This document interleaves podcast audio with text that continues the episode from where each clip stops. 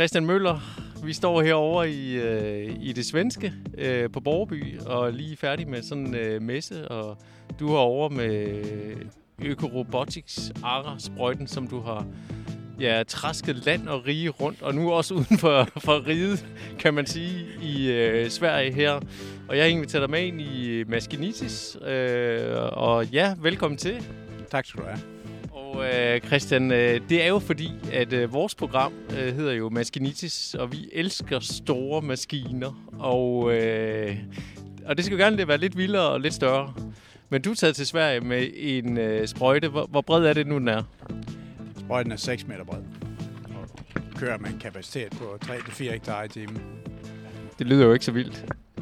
Nej, det er faktisk ikke særlig vildt, og det er faktisk også en smule kedeligt at køre med, når man sidder på en almindelig 120 hesters traktor og kører frem og tilbage med 6 meter, men meget interessant, det den så laver, når man gør det.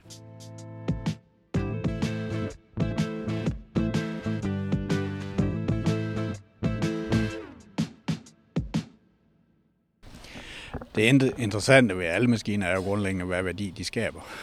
Og jeg mener, vi har en opgave i at få noget teknologi til at virke, som måske er noget mere præcist, men på, i hvert fald i første omgang på mindre bredder, sådan at vi kommer i gang på en fornuftig økonomisk måde, men så kommer til at lave en reel forandring i det, vi laver. Og hvor synes du, at landbruget har bevæget sig hen? Der leverer man på den parameter, eller er man i en anden retning konstant på mange gårde? Jamen, jeg tror egentlig grundlæggende ikke, der er kommet en troværdig teknologi, der ligesom man kan kigge ind og sige, der kan gøre det her. Og nu begynder vi at se noget af den her kunstig intelligens og kamerateknologierne begynder at gøre en forskel, fordi at vi reelt har en fornuftig kapacitet, men samtidig også bonger ind i noget, som er en kvalitetsforøgelse, det vi laver, og ikke bare en mere fart og mere kapacitet, fordi den mener jeg jo egentlig i min 30-årige karriere som landmand, der er gået et mærkeligt sted hen, når jeg hopper rundt på mine stortæer inde i en køkkenhave for at undgå at træde det jord, jeg gerne vil dyrke mine kartofler i. Det synes jeg, det er lidt mærkeligt, når jeg kigger ud på landet, hvordan maskinerne ser ud derude. Prøv lige at forklare det, altså er de i virkeligheden alt for store? Altså nu er du med i programmet Maskinitis, hvor vi hylder de store maskiner. Kører mange rundt med for stort grej, for tungt grej, der virkelig hæmmer det, de burde koncentrere sig om, altså produktiviteten? Jeg ved faktisk ikke rigtig, om jeg sådan for alvor tør at udtale mig om det. Der er jo rigtig mange dygtige landmænd, der er derude, så på den måde så siger jeg bare, at det, man skal koncentrere sig om, det er den værdifølelse, man laver. Og jeg undrer mig som landmand over, at man har brug for at køre med dybdehaver i den størrelse, som vi har, i forhold til at placere et frø 4 cm under jorden, og så få den til at gro. Jeg undrer mig over den forandring, der er sket fra dengang jeg kørte og såede som knejt, og hvad man gjorde der. Og det kan jo godt være, det er bare fordi, jeg er en gammel røvhul, men det, jeg egentlig mener, der er brug for, det er at få kigget på, hvordan optimerer vi hver enkelt hektar. Fordi vi kan jo lave meget mere protein ude på vores marker, hvis vi gør det mere rigtigt per hektar. Og der ser jeg i hvert fald, at stordriften er svær at få til at fungere på den måde, hvor vi optimerer nede ved den enkelte plante og nede ved den enkelte hektar. Så jeg synes jo, og nu vi står her og også har kigget på en elektrisk robot, der kører og skifter batterier selv, og ikke vejer ret meget, så synes jeg jo, at der begynder vi at se nogle troværdige teknologier, som faktisk kan afløse og komme med nogle forsvar på, eller nogle svar på, hvordan man også kunne gøre. Vi har jo også et par danske eksempler, der viser, at man kan faktisk godt gøre det på en anden måde. Og har selv fægtet rundt med en robot i nogle år, fordi jeg virkelig tror på det, forstået på den måde, at hvis vi kan fjerne den eneste faktor, jeg kan se på, hvorfor det bliver større, som er timelønnen, så mener jeg egentlig, at vi kan komme til at gøre en forandring på det her hektarniveau, i stedet for på ø-niveau eller landsdelsniveau, fordi det synes jeg ikke er så interessant for os. Jeg kan ikke kalde mig selv landmand længere, men jeg synes ikke, det er så interessant for den almindelige landmand. Jeg synes, det er interessant, hvis man kan få det til at passe ind i en middelstørrelse landbrug og få en forretningsplan i gang, der giver mening. Nu kan man sige, du står jo så også og skal sælge et produkt, der har en anden skala. Altså den her sprøjte og den sigter jo mod højværdiafgrøder, kan man sige, og netop det her. Men hvis du skal sådan kigge ud, fordi du repræsenterede jo også Robotti før og prøvede at sælge den robot, men den ideelle maskinpark og den ideelle gårdstørrelse, hvad er det egentlig? Kan du sætte lidt flere ord på det? Det ved jeg satme ikke. Jeg synes, den ideelle maskinstørrelse, maskinhandler, den ideelle alting, er den, der kigger på værdikæderne og optimerer dem optimalt. Og det er så der, jeg bonger ind med den her sprøjt, og måske også i det autonomi, jeg havde med at gøre før. Altså bonger ind i at sige, at man kan faktisk også optimere anderledes end større og bredere. Og jeg vil faktisk helst undgå at udtale mig om man skal optimere større eller bredere. Jeg synes bare personligt, det er den forkerte vej. Jeg synes, det ser ud til, at det er blevet meget, meget kedeligt at være landmand, hvis jeg skal være helt ærlig, og høvle afsted med 25 km i timen med noget, der er meget bredt og meget tungt. Jeg synes faktisk ikke, at det er ikke det, jeg forbinder med landbrug. Det, jeg forbinder med landbrug, det er, når man går og nørder ud i marken og funderer over, om jeg kunne tjene lidt flere penge, hvis jeg gjorde det på lidt en anden måde. Og det kan jo godt være, at jeg tager fejl der, men der ser jeg så, at blandt andet sprøjten og også nogle af robotterne, vi kigger rundt på, de kommer faktisk med nogle kapaciteter, hvor det begynder at blive interessant med at have 300-400 hektar, koncentrere sig om hver enkelt hektar, og også være der, når det foregår. Jeg har jo hele tiden haft sådan en drøm om, at man gik bagved og kiggede, hvad der lavede, i stedet for at sad og holdt ved det ret, eller sørgede for, at autostyringen kørte rigtigt. Jeg har altid haft sådan en drøm om, at det var det, man lavede i stedet for. At når man så opdagede, at der er noget andet, vi skal have gjort, så gør man det som landmand. Og en anden drøm er så en gang imellem, det behøver ikke være derude, fordi der er en robot, der kører og laver noget, der er virkelig dumt. Blandt andet har jeg jo selv siddet i en hvidkløvermark nu her og tænkt, det er satme godt nok kedeligt at køre her med 7,5 km i timen med 6 meters bredde på 14 hektar i 8 timer. Og det har jeg ikke så svært ved at se en robot gøre i stedet for mig. Og slet ikke når vi får de her connectivity derude, hvor vi faktisk kan gå ind og se, hvad kører den egentlig laver lige nu. Og på den sprøjt, vi har her, som kommer fra robotsiden af, hvor man kan sige, at det er egentlig, nu er det ved at begynde at blive overskueligt, hvad det er, vi skal overvåge for at stoppe det, hvis det går galt. Altså, vi skal vide, hvor mange liter per hektar vi bruger, vi skal en gang imellem ind og tjekke billederne, at det kører, som det skal, men hvis ikke det forandrer sig, så behøver den jo ikke at stoppe. Og det er sådan, det er min take på det, det der med, at jamen, hvis det kører, som det skal, og der er ikke noget, der ser ud til på de næste 10 hektar, der kunne forandre sig, så kører det færdigt, og så ring til mig, når du er færdig. Så kører jeg ud og henter dig, når det passer mig. Og så kan jeg enten optimere min forretning et andet sted, eller også måske sidde og drikke en kop kaffe sammen med min kone. Så det er sådan landmandslivet. Kunne jeg godt tænke mig, at teknologien kunne gå ind egentlig og sige, at vi går egentlig lidt tilbage til nogle andre ting, hvor vi lader teknologien køre og lave det, som ja, det er jo i længden en lille smule kedeligt.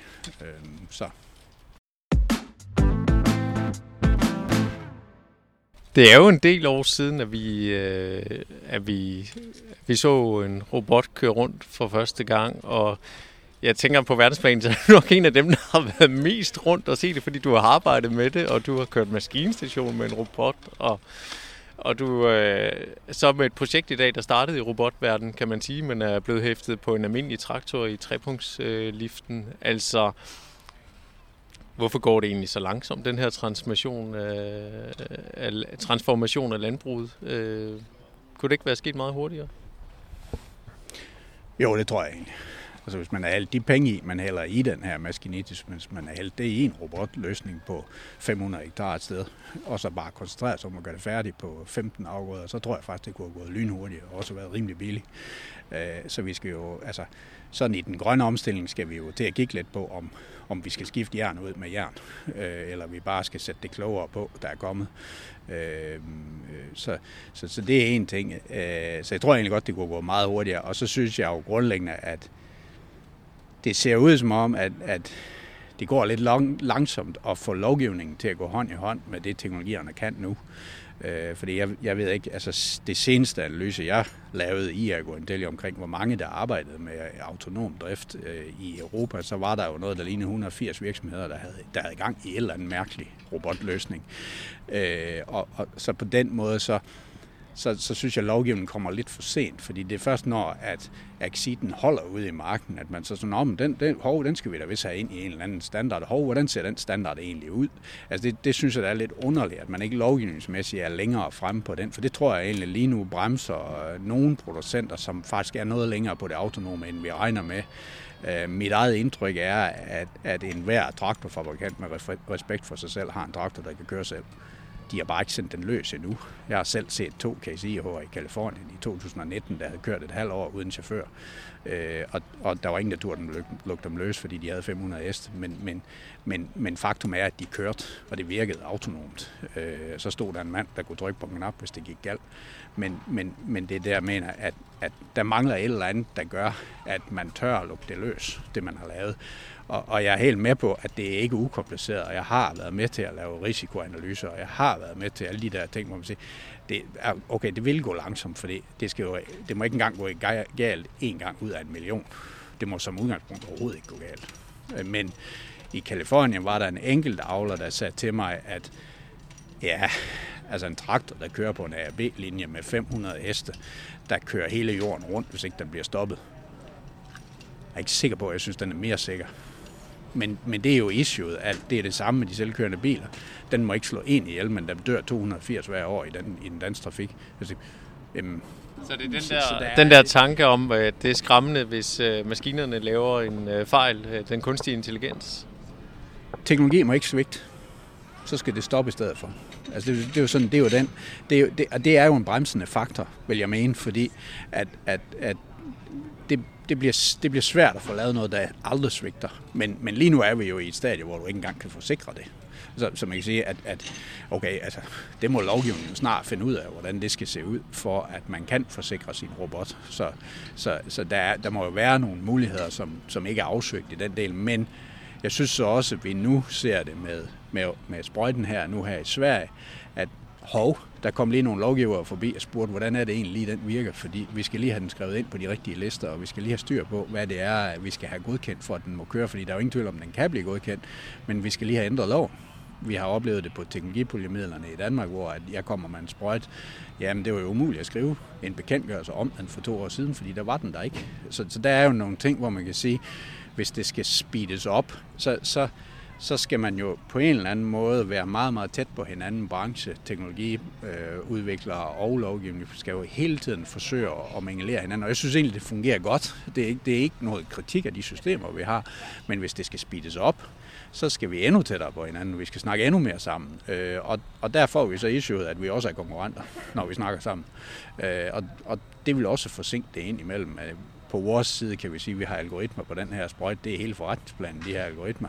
Det er med svært for dem til at lave det som en open source. Det er det, de skal leve af resten af deres liv nede i Schweiz.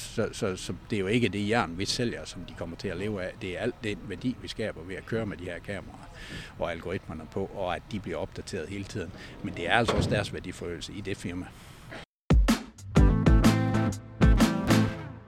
Du nævnte også de store traktorproducenter, at de har store projekter og ting, men de pusher det jo ikke særlig meget. Og hvor tænker du, altså er det de der små startups, som er relativt små startups, kan man sige, i forhold til hvor store John Deere og CNH er og så videre? Hvem vinder? Er det et kapløb mod hinanden, og hvem vinder? Altså hvis robotterne skal vinde, dem vi ser nu, eller dem der kommer, så skal det være, fordi de udnytter det her hul, der er, hvor de store ikke tør at lukke det løs endnu, fordi de har en god forretning i det, de laver, og man så kan udnytte det hul til at komme foran med noget, der er virkelig genialt. Det er der, hvor robotterne kan vinde, ligesom man altid har gjort. Nokia, der sov i timen med telefoner, og iPhonen, der kom lige pludselig, ikke? Også, hvor man siger, at så det er det robot, det er det start-up-muligheder, der er. Vi kan se det hos os, at jeg kigger jo lidt på, at vi ser på Smart Spray og Seed Spray fra John Deere og fra BASF og Bosch, hvor man kan sige, jamen det sætter de så på 36 meter eller 46 meter, og så rammer vi måske 15% af det danske landbrug. Og hvad så med resten? Altså, så for mig at se, så viser Ecorobotix egentlig en lille smule lige nu, hvordan det er, man kan nå at komme ind indenom. med en mindre sprøjte, som kan noget andet til en pris, der er til at betale. Fordi så begynder vi faktisk at lave en forretningsplan på nogle afgrøder, som er mellemværdi eller højværdiafgrøder, som kan komme under 1000 hektar, og så stadigvæk give det en god forretning, eller 3 naboer kan købe dem sammen. Og det synes jeg jo egentlig i min verden, der laver større omstilling, end at en med 5000 hektar kan lave den. Fordi det kommer til at tage lang tid, inden vi så har dækket alle hektar i Danmark. Og når jeg så kigger ud i verden, sådan er det så også i resten af verden. Men kunne man ikke også forestille sig, nu gik der jo faktisk rygter om, at den der smart sprayer teknologi og sådan noget skulle vises her på Borgeby, og det den er jo så ikke kommet, så på den måde har I jo stået alene, kan man sige, med den her. Men de kunne jo godt komme næste gang, og de kunne vel også godt have udviklet til, at det også var noget, man landmand Jensen med 500 hektar kunne bruge. Og ville det ikke være en heftig konkurrent, når de kørte ud? De kører den der teknologi ud hos alle de store producenter, kan man sige. Er det ikke, kan Ecorobotix ikke blive tromlet ned af de store giganter? Det er jo sådan set kemivirksomheden, der går sammen med nogle af de største producenter af maskiner. Jo, det håber jeg da. For det er jo flere, der arbejder på at omstille det, jo hurtigere kommer det til at gå. Så, og jeg føler mig ikke rigtig truet endnu. Så må vi jo se, når det bliver til en virkelighed, om det bliver en trussel. Kemivirksomheder investerer jo også i Warsprøjt. Så det kunne jo også være, at de fandt på at lave noget, der var større. Det ved man jo aldrig. Lige nu arbejder man så med en mindre model, der kan sidde på robotter. Så det her det kommer til at handle om, hvor effektivt man kan udvikle de her algoritmer. Det kommer ikke til at handle om, at kamera og lys og bomber og dyser, altså kan det de skal, det er sådan set bevist. Og det er det faktisk blevet de sidste 10 år. Så det er ikke det, der egentlig er det afgørende. Det, der er afgørende, det er det her med, når du så rejser rundt derude, er det nemt at bruge. Virker det godt nok inden for en økonomisk ramme, der giver det resultat, man har brug for. Og der kan jeg se, at vi i hvert fald har et stykke tid, hvor vi godt kan være lidt alene.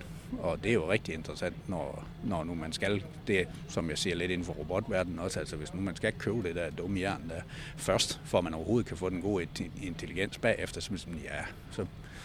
så er forretningsplanen lige pludselig begrænset. Og der ser jeg i hvert fald, at det jeg ser, det er ret troværdigt på en 500-600 hektar. I en forretningsplan.